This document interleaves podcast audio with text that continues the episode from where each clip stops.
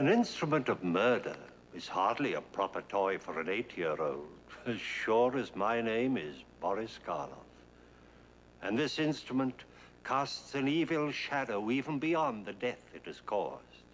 And upon it is the mark of the hand. That's the name of our story, based on a novel by the celebrated Charlotte Armstrong.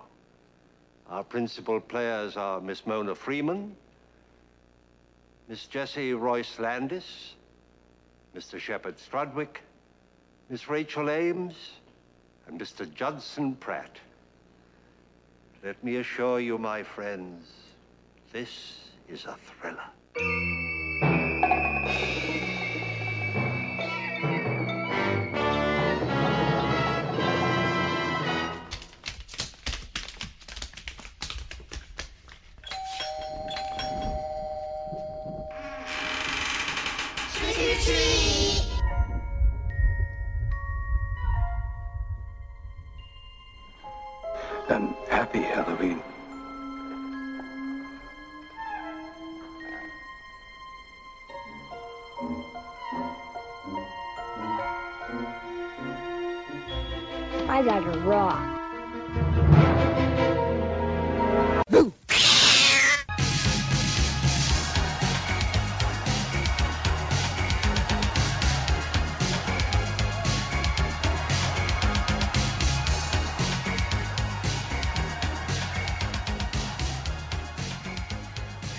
How's it going, Halloween and horror lovers alike? As always, I'm your host, Horror Guy Keenan, here at the Halloween party.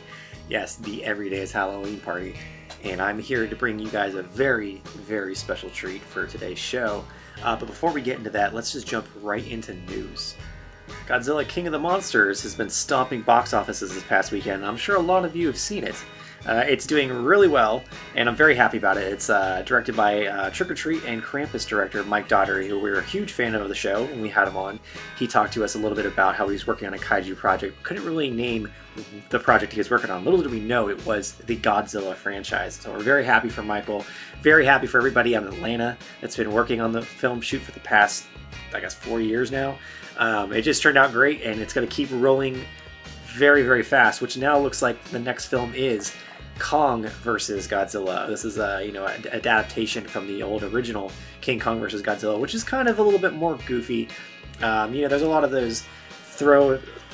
They kind of throw together a, a concept like Bambi versus Godzilla. Check that one out on YouTube if you haven't seen it. Uh, but King Kong versus Godzilla was apparently a thing. I've seen it a few times. It's it's it's a fun romp. Um, it's a little goofy. This, on the other hand, will be the Kong from Skull Island. This is the King Kong that we seen in these movies. This is going to be the Godzilla from the last film, this film. They're bringing that whole franchise together through Legendary Pictures. Uh, Mike Dougherty had this thing to say. I think the part of the fun is watching that fight go down is where we see the potential of an underdog battle. So we're going to see, you know, you know, we all say like, well, Godzilla has atomic breath, like, and he's a giant lizard. King Kong's like not even that big. How would that really work? Well, apparently King Kong hadn't grown to his full size in Skull Island. We were still seeing kind of a, a smaller King Kong. So, will he get bigger in this movie? Possibly. Uh, I think it'll also be a kind of thing where, you know, he's still a little bit smaller, but he has that kind of that nimbleness that, you know, he can swing around Godzilla's neck and, and work away. And Mike has also revealed that someone is going to die. This is not going to be the type of thing where they're fighting a battle and then Mecha Ghidorah shows up and then they got to work together to take him down. Like he says, no, like this is the this is a fight. This is kind of like Freddy vs. Jason, where one of them's going to go down. It just depends on who it's going to be. So I'm very excited about that.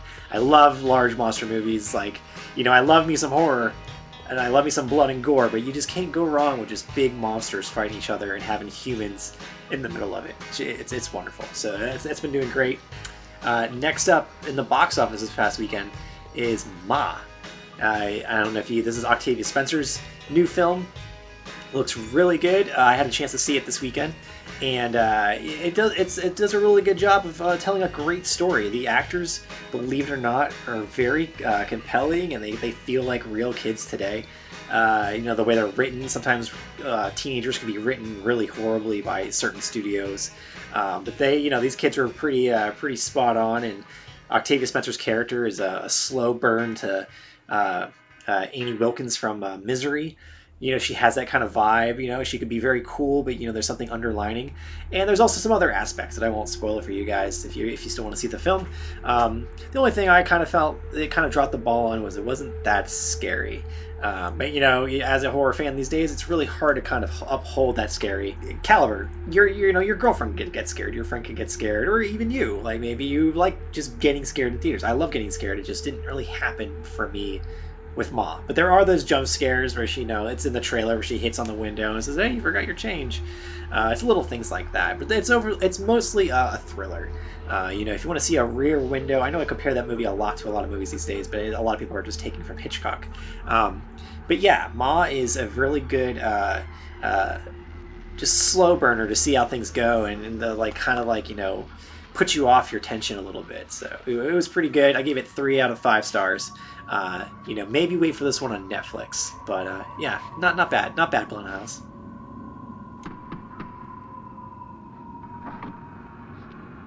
Come in.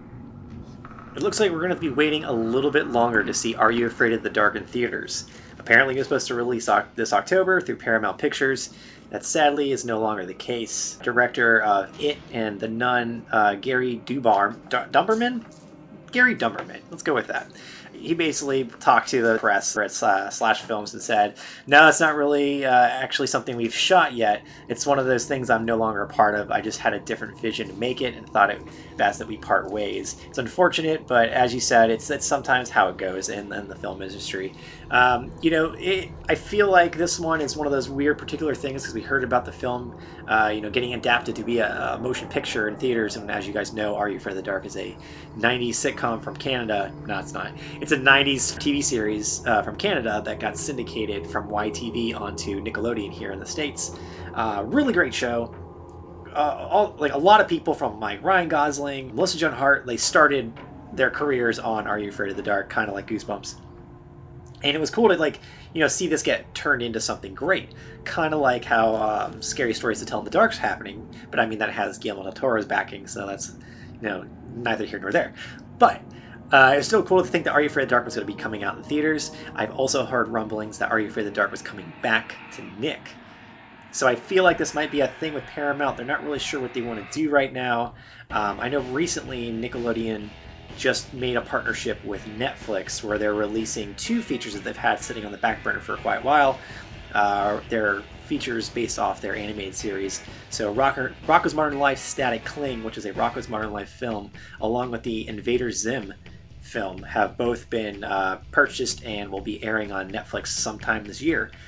Uh, for a while there, uh, Joe Murray, creator of Rocko's Modern Life, didn't even really know what was going on with his film. He, he knows they made it, it was done, and the studio is just sitting on it. So these big studios, once they have their hands on something, it's out of the creator's hands. They don't, they don't have any say in it. And he, you know, Joe Murray made a petition like, "Hey, get this fucking shit off the ground." Like I worked on this. There's a lot of Rocko fans that want to see this. Uh, so they made a partnership with Netflix. I would not be surprised if Netflix is trying to uh, reach out to other studios like Paramount uh, for help. You know, with the whole thing with the Disney acquisition of uh, Disney, you know, having their own app coming out soon, and they bought Hulu. So Netflix needs a lot of original programming to keep itself afloat.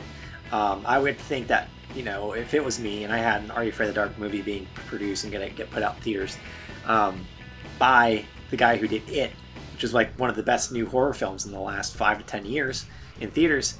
Uh, the budget was pretty big, and it was just not working for what they were wanting to do with the vision. And I guarantee they turned it into a new series that's coming on Netflix, and they're just going to ditch the movie entirely. That's just my call. We shall see. Hey, you guys sick of Adam Sandler yet? Well, Netflix sure isn't. uh, Adam Sandler recently uh, hosted Saturday Night Live and did his tribute to Chris Farley on there. It was actually a pretty funny episode of him calling back to a lot of his old roles personally, I think Adam Sandler's pretty funny. I think he's a good guy. I think he's he's made a lot of good stuff and he's made a lot of bad stuff. Uh, but you know, let's keep giving the guy a try. Whenever people thought he was still doing really bad stuff, he put out things like Eight Crazy Nights, uh, and that movie is fucking great. Is it Eight Crazy Nights, the the Hanukkah one? I think. Yeah. Anyways, that's a great animated movie. But this time, it looks like he's he's doing a Halloween movie for Netflix called Hubie Halloween or Hubby Halloween. I'm not really sure yet. Um, this one takes place in Bora, if you remember from last week's show, her hometown. of Salem, Massachusetts.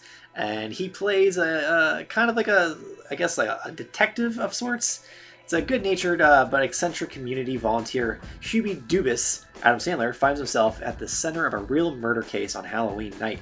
Despite his uh, devotion to this hometown of Salem, Massachusetts, and its legendary Halloween celebration, Hubie is a figure of mockery for the kids and adults alike. So he's like a goofy uh, detective cop guy around the area, and everyone just makes fun of him. But this year, something really big is going on, and, and, and it's up to Hubie to save Halloween. It sounds like it's a typical Netflix get Adam Sandler to do uh, his funny thing. So we'll we'll see. You know, it'd be cool to see a resurrection of something like Halloween Town.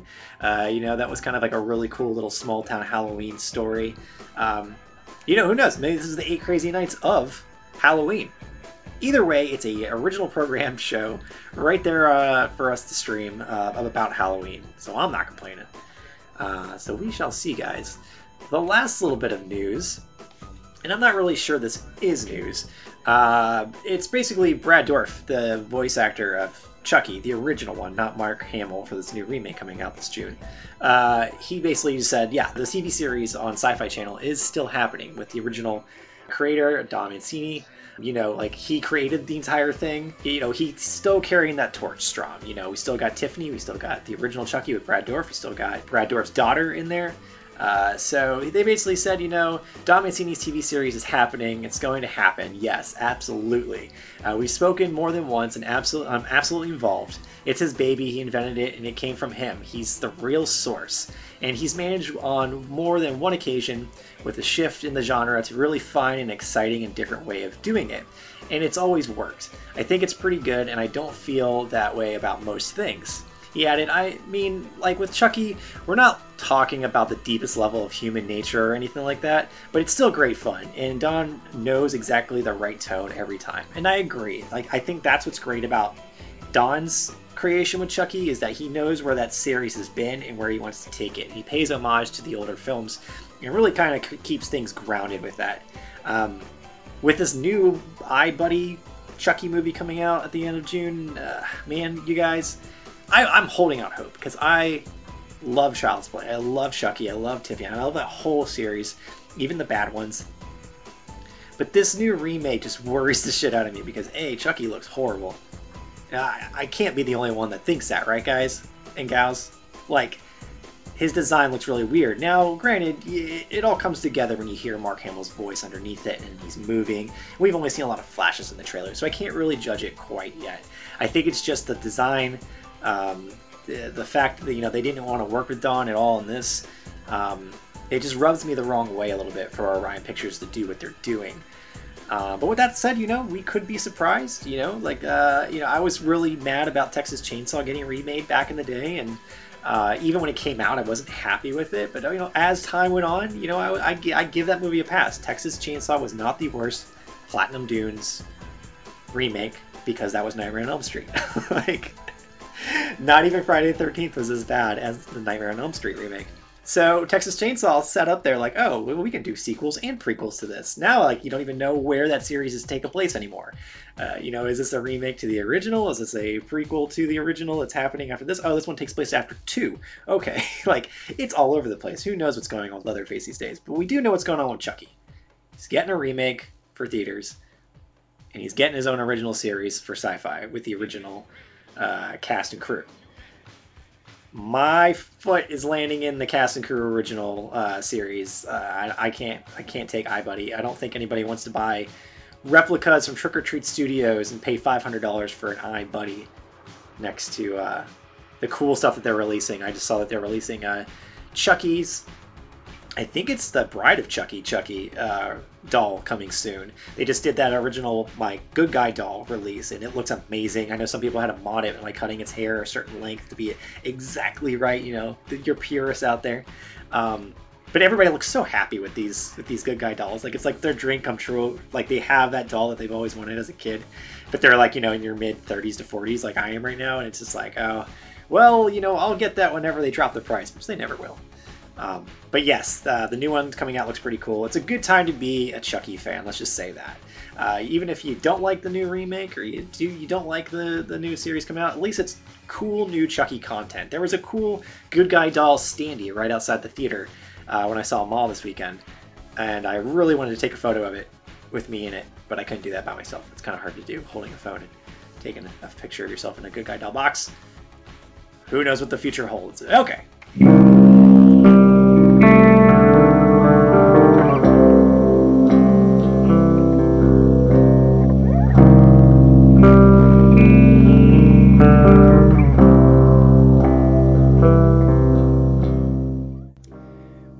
Very happy to have a very special guest on the show uh, this evening, uh, Mr. Devin Sola, who is a makeup artist uh, extraordinaire, actually. Uh, welcome to the show, man. Thank you for having me, Keenan. Yeah, you know, uh, you know, I've checked out your YouTube uh, videos, and they're some of the best makeup tutorials out there. Not just for like just you know, uh, uh, you know, men and women, but just in general. Like you have some really cool stuff, and I love your your eye for the genre. Like you know, you have a really cool Otis one, and you kind of like mix your music in there, and it kind of it's more than just a makeup tutorial. It's almost like an experience. Uh, Wow, thank you, thank you so much for uh, recognizing that. For sure, That's man. definitely the uh, intention to make it a a theatrical experience rather than just your average uh, tutorial video. Right, yeah. Like this is what I'm using and this is what I'm putting on. Like it's like yeah, you really feel like, you know, you're you're getting like a cool like, you know, 15 to 20 minute like, you know, delve into this, you know, the delve into the mind of Otis B. Driftwood or, you know, Lydia Deetz. And Yes, I, love- sir. I love that. Um but yeah, uh, for those that don't know, Devin also played uh, bass guitar in Motionless in White, uh, which is a really cool, you know, horror themed band. Um, and now it seems like you're just kind of taking time to yourself. And, you know, I think that's really cool. Uh, I, I actually jumped on a few of your streams recently. I know you're doing a lot of uh, horror gaming streams. That is correct. Yeah, I've uh, loved video games my entire life, and uh, thought this was the perfect time to uh, kind of broadcast that to uh, have a continuation with uh, some of the followers of the band, as Mhm. well as you know just uh, a new audience as well. So yeah, I'm Yeah. already playing video games pretty much every day, so might as well uh, share it with others. Yeah, you know, and I said the exact same thing. You know, I started this podcast years ago, and, you know, whenever Twitch came out, I was just like, you know, like I'm playing these games, and it feels like kind of a waste to do it by myself when others could be, you know, jumping in and enjoying the experience. Yeah, definitely. It all goes back to, you know, just sharing the couch with your friends and having that experience together. And now it allows you to do that with uh, virtually anyone. So Mhm. it's great. Yeah, you're on, uh, so you stream specifically to YouTube, correct? Currently, yes, I am uh, hoping to, you know, just bring an audience to my channel to check out those videos you were mentioning Mm-hmm. previously. But uh, yeah, Twitch is definitely the uh, preferred outlet. Uh, so I'll be moving to there for the gaming aspect uh, pretty soon here. Very cool. And I know that this type of thing too, where you can also like link up, link up, like you can stream to like one outlet that kind of spreads it out to YouTube and Twitch, so you can kind of get all the viewers at once. Yeah, I've read that. Um, I'm, I'm still new to it, so I'm learning. But yeah, maybe that'll be a thing in the future as well. Well, very cool. All right, well let's let's start from the beginning, man. How did you get uh, mixed up with a band from Scranton, Pennsylvania, known as Motionless in White? Uh, I had just left uh, college and was living with my parents again, not really sure what I was doing. Um, I actually worked at Halloween Horror Nights a couple seasons, uh, but that obviously only filled the gap between October and November. Yeah, now this is in So, uh, Hollywood, right? Correct, yes. Gotcha. Do you know what um, year, what theme was going on at Halloween Horror Nights when you started? Uh, I believe it was 2010, maybe 2011. Uh, the first year I joined, I was um, a late audition, so they kind of threw me into a pool, which was a cool experience because it allowed me to um, try out, you know, different roles and go in different houses and whatnot. So that Mhm. was actually the first time I was Otis. Was they placed me in the uh, House of a Thousand Corpses maze Oh, at that's uh, awesome. Universal. So yeah, I was just I was just in heaven, and Yeah, from yeah. there it uh, definitely surged that uh, admiration and drive to uh, do characters. Uh-huh. But uh, yeah, I was just uh, doing that briefly. Um, out of the blue, I just messaged the guitarist Ricky and um, just basically asking him if he knew of anyone really who needed anything in the music world, Mhm. just because I was always interested in that. I had played guitar, you know, since I was 12. So um, okay. just out of the blue, messaged him, and he said, "Actually, we need a bassist right now." Wow. and I I wasn't even really pertaining to, uh, you know, his band, or just anyone, but it was uh, funnily enough that it worked out like that. Um, so sent videos over, just me playing, showing them what I could do, and uh, I think I was out there with them a month later. So it just uh, was the exact right time, yeah. and uh, just happened. That's awesome. So it was one of Yeah. those things where like you kind of just went out there. Like, did you like move out to Scranton for a while, or was it like you were only out there for like a few weeks or a few months? Uh, you know what? I joined them mid tour just to kind of learn the ropes of it and whatnot. Yeah. and um, so I honestly forget where I flew into, but it was just one of the dates in the midst of their tour. hmm Hung out with everybody, got to know them, and uh, uh, didn't really perform, but you know, just learned everything and whatnot. And then the uh, next tour was a few months afterwards, and that's when I uh, started performing. Very cool. That's awesome. Uh, and you know, as as some people may know that are listening, uh, you were you were pretty famous for being the one that kind of really brought horror out in Motionless in White. Like you guys always had that kind of dark theme, but you were the one that was like, you know, I want to be, uh, you know. Uh, Regan from The Exorcist. You know, I want to I want to push these these costumes forward and really theme myself out. And I'm sure none of the band members objected to that. Like it was like, yeah, man, just do it up, do you, you know? Yeah, it was. Uh, it didn't happen intentionally. I just did it more so of a way to kind of mask Devin Sola on stage because I, I just felt so awkward being me on stage. Uh, Mhm. strangely enough, and uh, so it allowed me to kind of you know put on that mask and just uh, perform, like you said, as Regan, as Sweeney Todd, as Edward Scissorhands, as whoever Mhm. and uh, you know that just allowed me to perform in character and be enthusiastic in that specific character's persona Uh-huh. and that's really where it began when i uh, you know started making the costumes started doing the makeups and everything and so it uh, just bloomed from there Yeah, did, uh, I'm sure some of those costumes uh, got a little funky because I know you said like you like to kind of like theme out a certain uh, you know uh, tour or a certain show after a while with like a certain costume. Did you have multiple versions of that costume, or was it just kind of like the one and done towards the end? You're like, all right, this costume's got to go. uh it varied i guess but yeah mostly it was just the one outfit that stunk like you would not believe uh, you know just being performed in hours for you know a month straight. Um, you, some of them I would hold on to for several tours. Some of them would only be one tour. Some of them would only be one day because they Mhm. didn't really work. So yeah, it was just kind of a mixed match of everything. Very cool. And did uh, is there anything that you kind of like you wish you would have been able to like kind of push forward, or did you kind of do all the main ones that you really wanted to do? Uh, you know, I'll never be done. I'll probably be dressing up until I'm an old man, helping, you know, my son or daughter doing the same thing. So. yeah. uh, that was just a chapter of my life, and I did a couple of them and was lucky enough to show them in front of audiences around the world. And now I'm continuing to do the same, uh, you know, online. So Yeah, that's awesome, man. And yeah, I'm sure. Are you still kind of thumbing the bass a little bit at home? Oh yeah, of course I play guitar. I play guitar mostly, but uh, Yeah. guitar and bass almost every day. So I'll hopefully be uh, integrating that as well into some of the videos in the future because I know that's what people know me for. So they uh, want to see that. So Uh huh.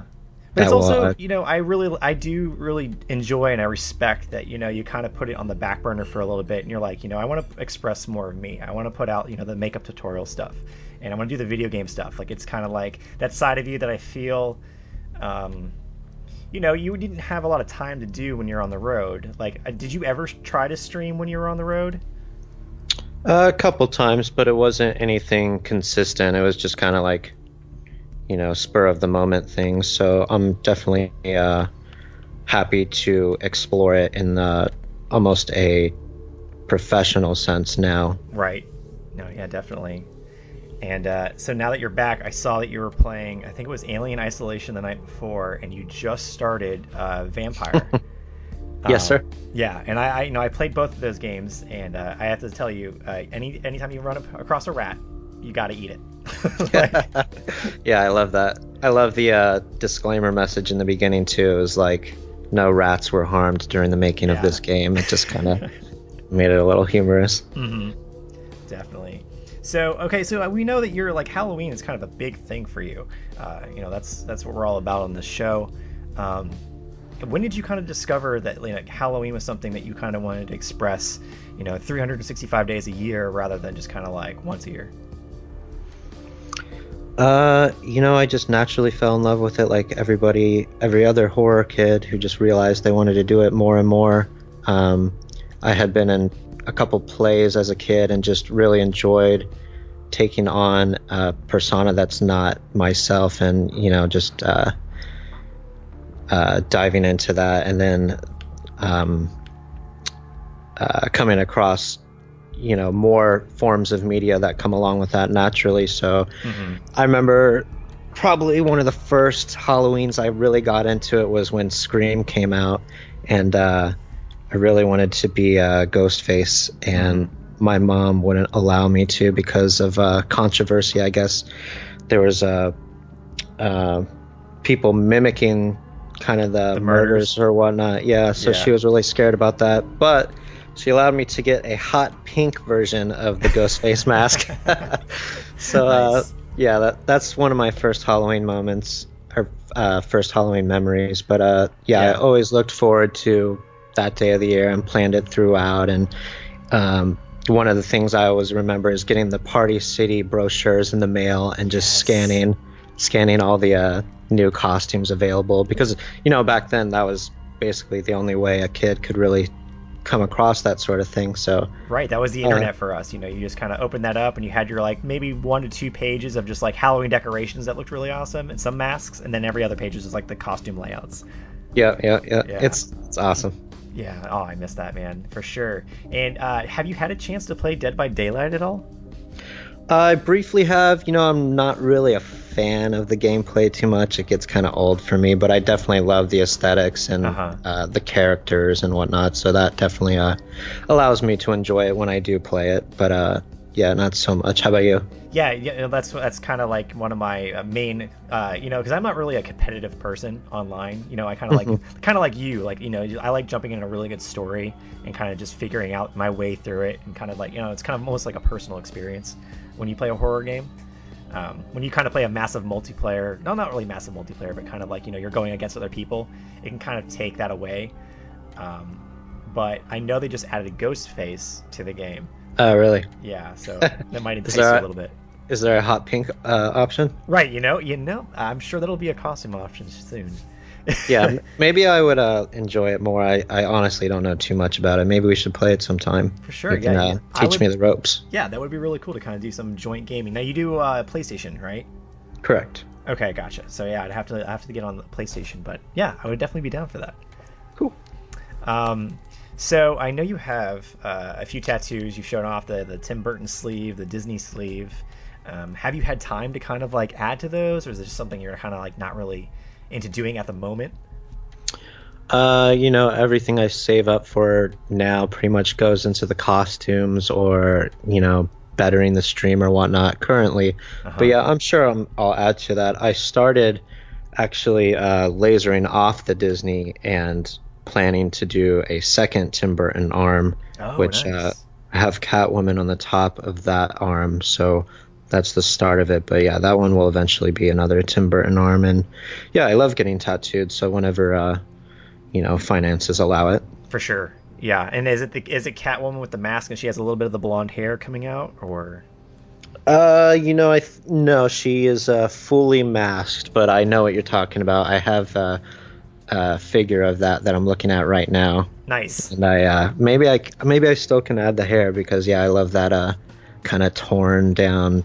It's uh, almost, yeah, it's almost like that Selina Kyle breaking point for her. You know, yeah, yeah, exactly. that's awesome, man. All right, so uh, let me ask you some favorites here. Uh, let's let's start with uh, horror movies. Um, what would you say is your favorite slasher? Ooh, uh, you know, I'm probably gonna get some uh, crap for this, but I really love the Rob Zombie Halloweens.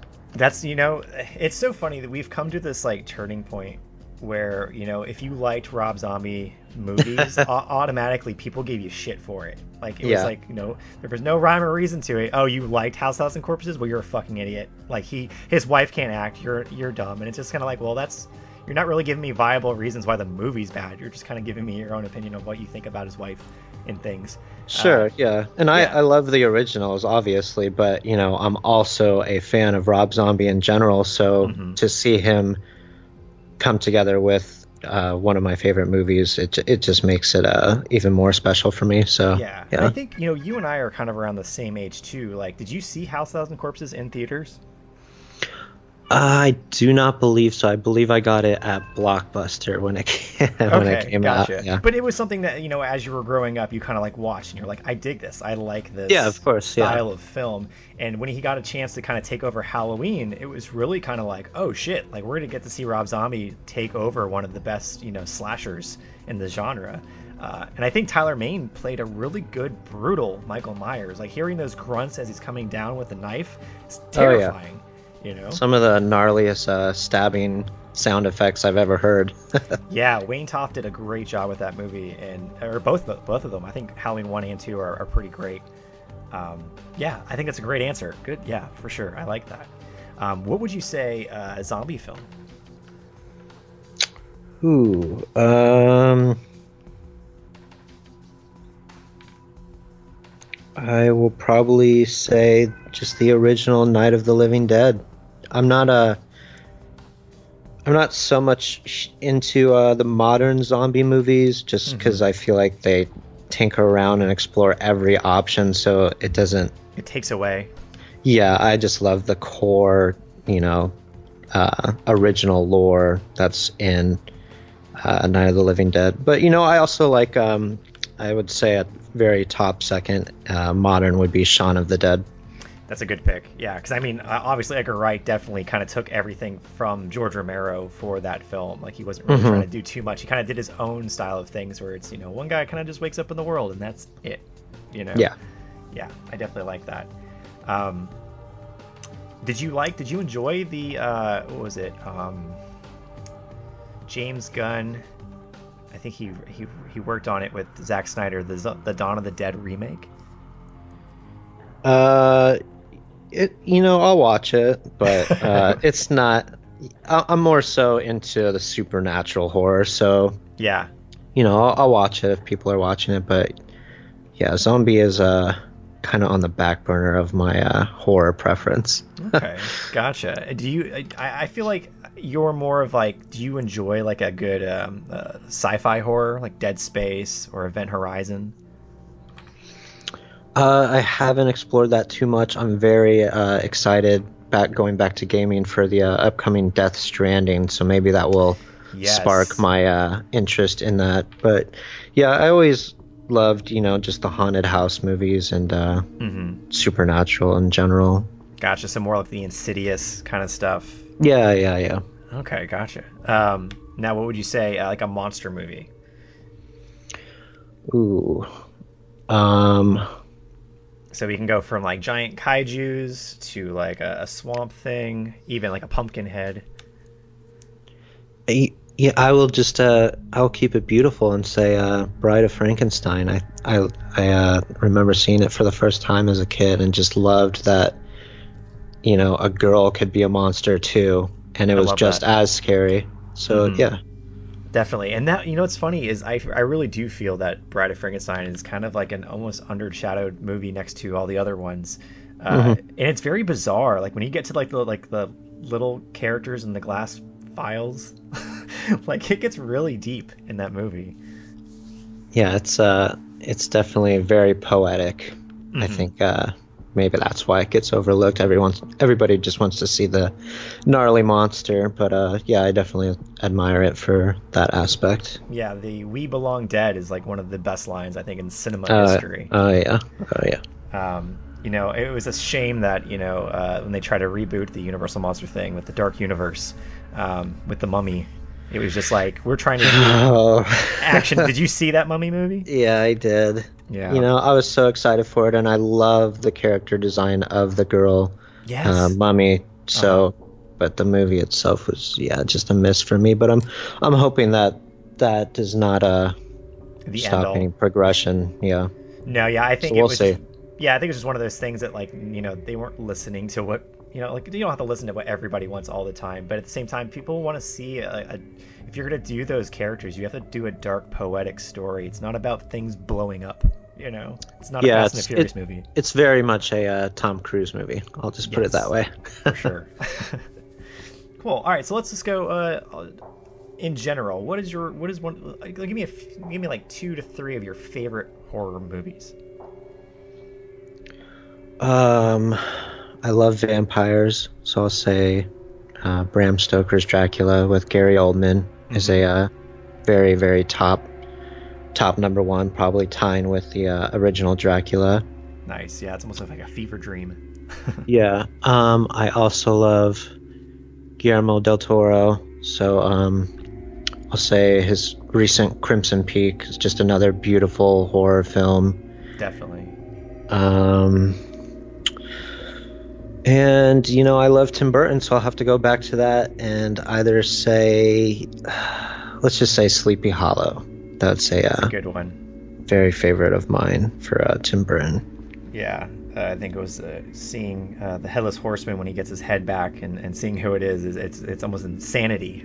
I love it. I love it. Uh, what would you say is your favorite costume that you've worn so far, from makeup tutorials or on stage, or even as a kid? Um, Like you just felt almost empowered, or like you, You know- felt like that character. I feel like that every time I put on something, so it's hard. I get asked that a lot, and it's hard to answer who's my favorite because I'm not really sure I have one. It's just more so Just in the doing it. moment, whoever Yeah. is my favorite. But uh, I would say a recent favorite of my followers, at least, is the Sander Cohen from Bioshock. Uh, for some reason, that's kind of become universal with uh, my branding, I guess. So, um, yeah, I'll Mhm. say him. Very nice, and I, you know, I would love to see a return to Rapture at some point in time. I don't know what's Oh, going yeah. on with that. There's with that a uh, there's a uh, future going even higher than the sky in um, the third one. So supposedly it's going to space now. Oh, But uh, so yeah, there's been some leaked concept art, quote unquote leaked. So yeah, we'll see if that's uh, actually going to come to fruition. Mhm. it's almost giving us a, that itch for Dead Space, while at the same time giving us that itch for Bioshock, which I like. Yeah, yeah, yeah. That's awesome. Do you have a, uh, a favorite? Uh, you know, I you know I try not to advocate actual violence or and you know murdering on the show, but like, do you have a favorite true crime killer? Um, you know, I listen to a lot of podcasts, so I come out across a lot of them. Um, you know, obviously I don't like the murder aspect, but um, I'll say Jack the Ripper just because it's it's so it comes back to that like poetic atmosphere. You know, it's in London and it, it's Mhm. almost lore at this point, but it actually happened. So, Yeah. and they still do not know who it is. So, um, right. I think like a few months ago they said like they knew who it is, and I was like they can keep saying that forever and ever and keep. yeah those articles those articles always pop up so it's kind of funny each time they do but yeah it's Yeah. very interesting hmm Definitely, I, I really enjoy that kind of like gas lamp uh, London theme to horror Oh, yeah. You know, i love it love it Yeah, Yeah, I mean, we kind of get that sprinkled into the Universal monster movies too, and I think that's something that just never really gets explored much in, in horror today. yeah um a recent favorite of mine was the uh, penny dreadful tv Oh, series and they i think they really did that sort of world justice They did definitely, uh, you know, I think, and it's coming back too, which is pretty cool. But it looks like it's almost like a completely different theme.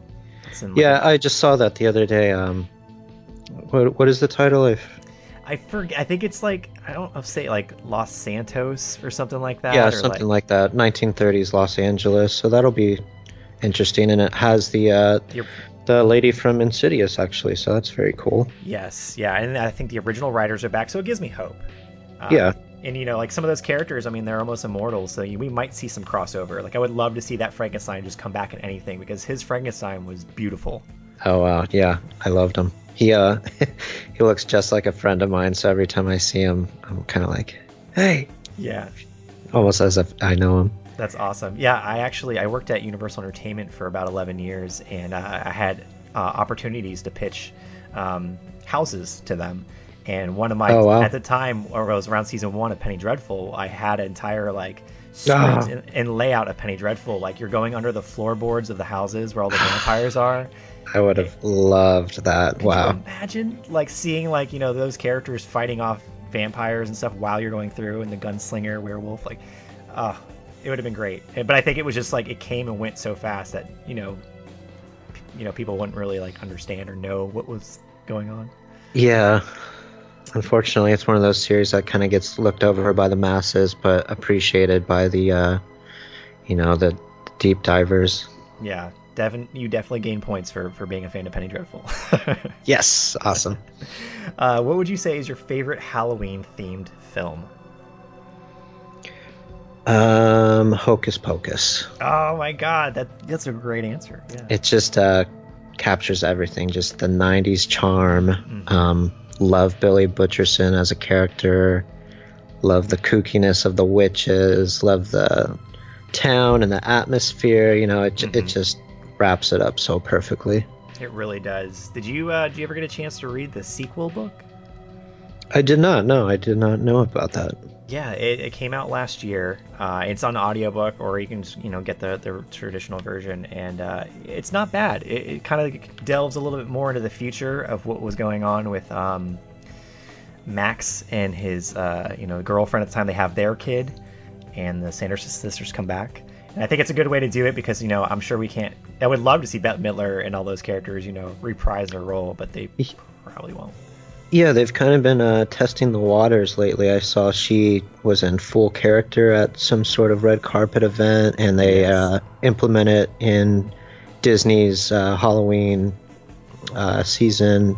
And uh, so, yeah, I think they're kind of testing the waters, but yeah, that would be very interesting.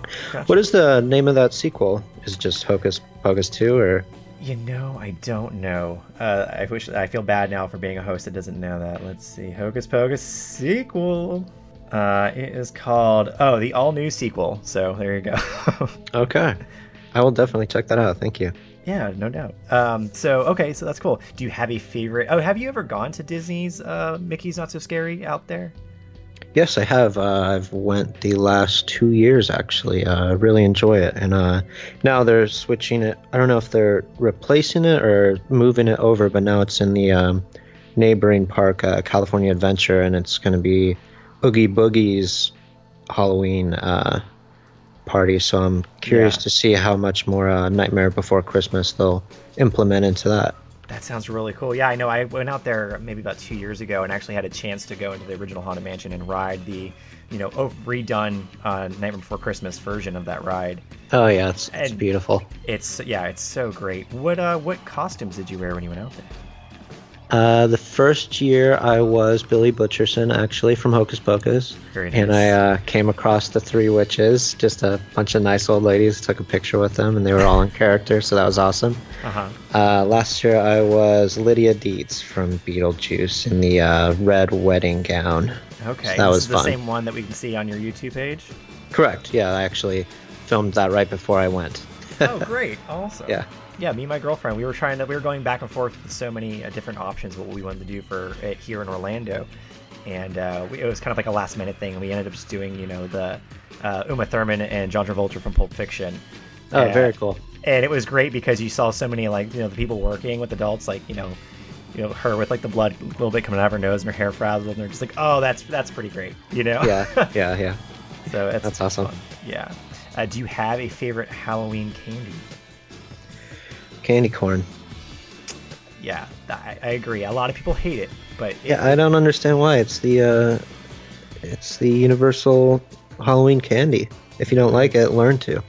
for sure do you do you kind of despise the one with a little bit of uh, chocolate on the end like it has to be orange white ooh, I hate that one. yeah, I agree.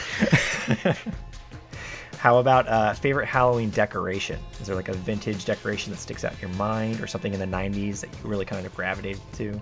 you know, my living room is actually just completely covered in that now, so it's hard to uh, go back to the root of where it all began. um,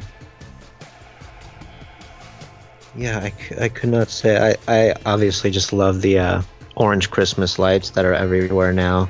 Yeah, it's Um, really great to, to light up your room or your house or wherever you're living and just have that warm orange glow when you're watching a movie. Yeah, yeah, yep. Yeah. That's exactly what we do. Um, I love the leaf strands that they have at Michaels. You know, the autumn leaves. Those are really cool. Yeah, I can't think of a one that started it all though. I wonder. Yeah. Okay. And uh, so let's let's let's move on to what you're doing now. So you have a Patreon going on right now, correct? Yes, sir. Uh, what what kind of what what what's involved with that Patreon and what kind of incentives are, are with that? Uh, so basically, it just takes everything that I do and allows my followers to have a uh, closer, intimate look at how I do it and um, just kind of go behind the scenes of the production of all of it. So.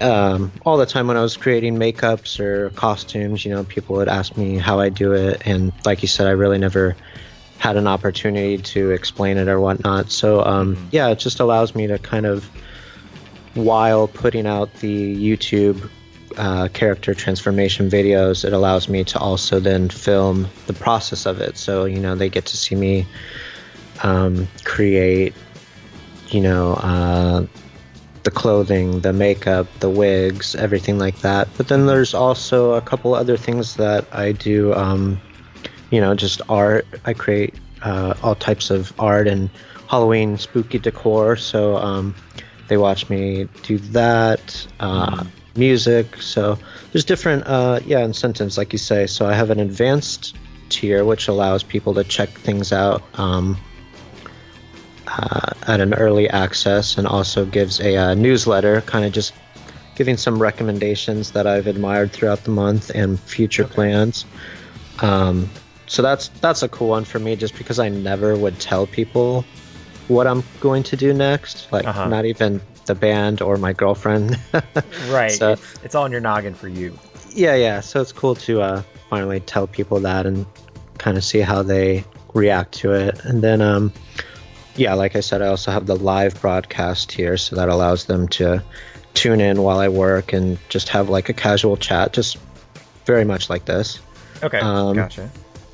Then there's also the behind the scenes, as I was explaining, and that's more of a tutorial step by step thing, uh, showing them how to make, you know, distressed shirts for scary characters or make, um, uh, sh- you know, clothing. I have a clothing brand that I do called Warren Doll, and, uh, you know, I uh, design everything myself and do everything from scratch. So I have a behind the scenes video of that currently, showing you how to uh, you know dye the shirts, design them, etc. And then uh, I also the top tier it allows me to create exclusive merchandise for the people who sign up. So that one is really fun. Um, Oh, that's cool. yeah, I've done uh, you know silly things like uh, magnets or uh, exclusive prints that aren't available anywhere else. Um, I've only done that for two months so far, so I'm very uh, excited to see where that goes. But I uh, I just love the idea of exclusive merchandise and offering Yeah. that through a community that directly supports it. It is a really cool idea. You know, that's something that I've kind of explored um, on Etsy. Uh, I make these jack o' lanterns uh, that light up um, th- with resin. And Oh, it's just- cool. yeah, it's something like it's really cool. You know, it's a clear resin, and you kind of just put an LED light in there and you paint around it. Uh, and it was really cool. And I, I kind of kicked around the idea of it, the Patreon for a while. Um, so that's I like that you you know you kind of like you're making things specifically for you know Patreon members who you know you get like you said this unique item that you know you can't buy anywhere else. Yeah, it's very much like a, a, a community, almost like a private art class, and it allows Uh-huh. you know just that sort of one-on-one communication and uh, artistic um, um, sharing. You know. Yeah, no, definitely. Well, that's awesome. And uh, so, do you have anything else going on right now that you want to like talk about, or? Uh, that is pretty much it. I I bounce back and forth between all of that throughout the day. So um, you know, I wake up and start right away until the sun goes down. So I'm Yeah. enjoying that very much right now. But uh, yeah, obviously, very much open to anything else that comes my way. Yeah, you're living and breathing Halloween, and that's why I enjoy you so much on uh, Instagram. You know, you're always asking, you know, people, you know, ask me anything, ask me some questions. You know, I'm always here to answer them and share stuff with you guys. Yeah, I love connecting with you know the followers. They're they're the ones who make it possible for me to do this exact thing that you're talking about. So um, Yeah. yeah, I love giving back to them and conversing with them as much as I can. Very nice. Well, Devin, this was a great talk. I, you know, I look forward to me, you know, maybe playing some horror games with you, and and you know, having you back on the show, and you get another project going. Yeah, I'd love that. Thank you very much for having me. I listen to podcasts throughout the entire day, so it's very cool to uh, become part of one. Yeah, I think it was my girlfriend uh, Kelly was the one that kind of like sent you the podcast, and you kind of gave us a shout out. So I was just like, all right, Devin's a cool dude. I definitely want to interview him someday. very cool. Yeah, I've listened to every episode and uh, always look forward to the next. Once again, I want to thank Devin Sola for coming on the show. It was very awesome to have him on and uh, talk a little bit about what he's been up to since uh, Motionless in White and, and how he's kind of living and breathing Halloween every day for all of his fans on YouTube. Uh, all right, guys, let's jump into what's streaming this month, the month of June. Here we go from Fangoria. On Shudder, we have Boar. This is uh, a group of people on an island getting chased down by a boar. Uh, Knife Heart. Uh, we have uh, Visitations with Elijah Wood and Daniel Noah. Sam Zimmerman's Shudder Guides. Christine. There you go. That's a good one. The Haunted. Uh, the Exorcist. The Phantom of the Paradise. I cannot stress this enough, guys. If you have not seen The Phantom of the Paradise, do yourself a favor. Stop listening to this show.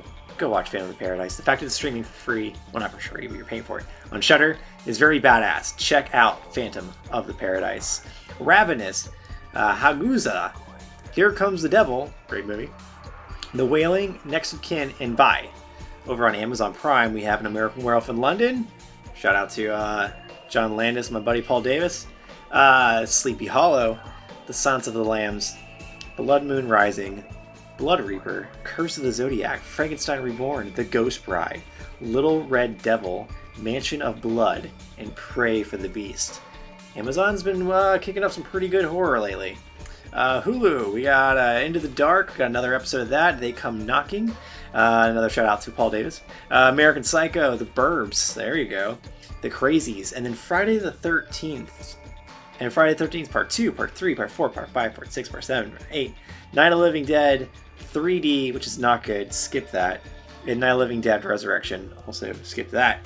HBO, Darkman, Darkman 2, Darkman 3, Funny Games, Halloween 2, and Halloween 3 Season of the Witch. Fuck yes. And Netflix, Carrie, and The Golem. There you have it, guys. That's what's streaming on Netflix. Uh, thank you guys so much for listening. This was uh, episode 34. I've had a blast.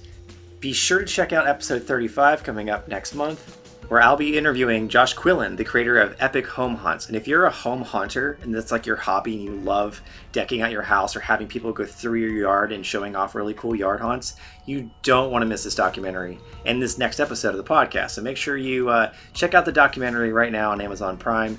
Uh, not Prime, but you got to buy it for five bucks. Give you know show support. Uh, but watch this incredible documentary. It's really great, and it's also on iTunes in 4K. Uh, yeah, that's next month. I hope you guys enjoyed the, the interview for this show. Kind of changed things up, kind of reaching out there, getting some more conversation. Hope you guys enjoy it. Give me your feedback. Let me know what you like what you don't like about the podcast. And, you know, we'll, I'll try and work with you. I'll try and give you guys exactly what you want. We're getting closer to the haunted season. And, uh, you know, that calls for, you know, some cool haunted recipes. We get some pumpkin beer reviews. Uh, and, of course, more horror starts really coming out. And if you'd like to be part of the conversation, part of the fun, all the sharing, jump onto the Everyday's Halloween podcast uh, page on Facebook and uh, follow the Everyday's Halloween cast on Instagram. And of course, Hallows Eve 365 on Twitter. That's where I'll be. That's where I'll talk with you guys. We'll share things. It'll be a lot of fun. All right, guys. Until July, stay scary.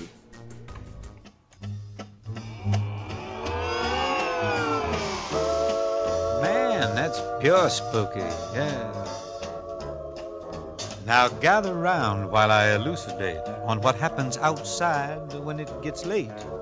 Long about midnight, the ghosts and banshees get together for their nightly jamborees. There's ghosts with horns and saucer eyes, and some with fangs about this size.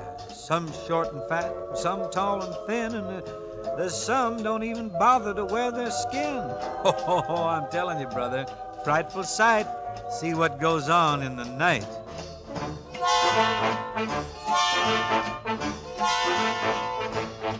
When the spooks have a midnight jamboree, they break it up with fiendish glee.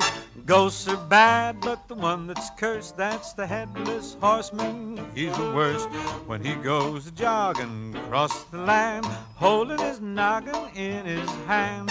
Demons take one look and groan and hit the road for parts unknown. Cause there's no spook like a spook that's burned. They don't like him and he's really burned. He swears to the longest day he's dead, he'll show them that he can get ahead.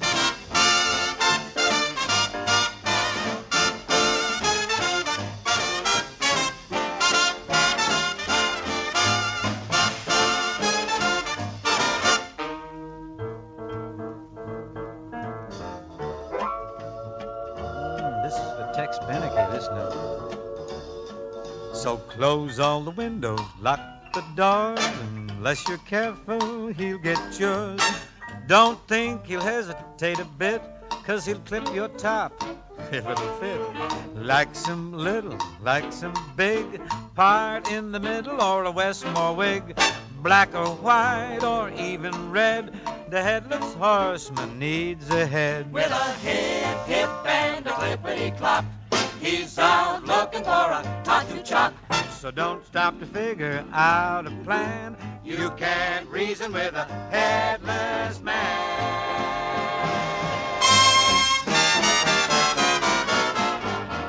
So after dark now, you kids be good. Better stay at home the way you should. Cause right outside and waiting there is the headless horseman. Beware!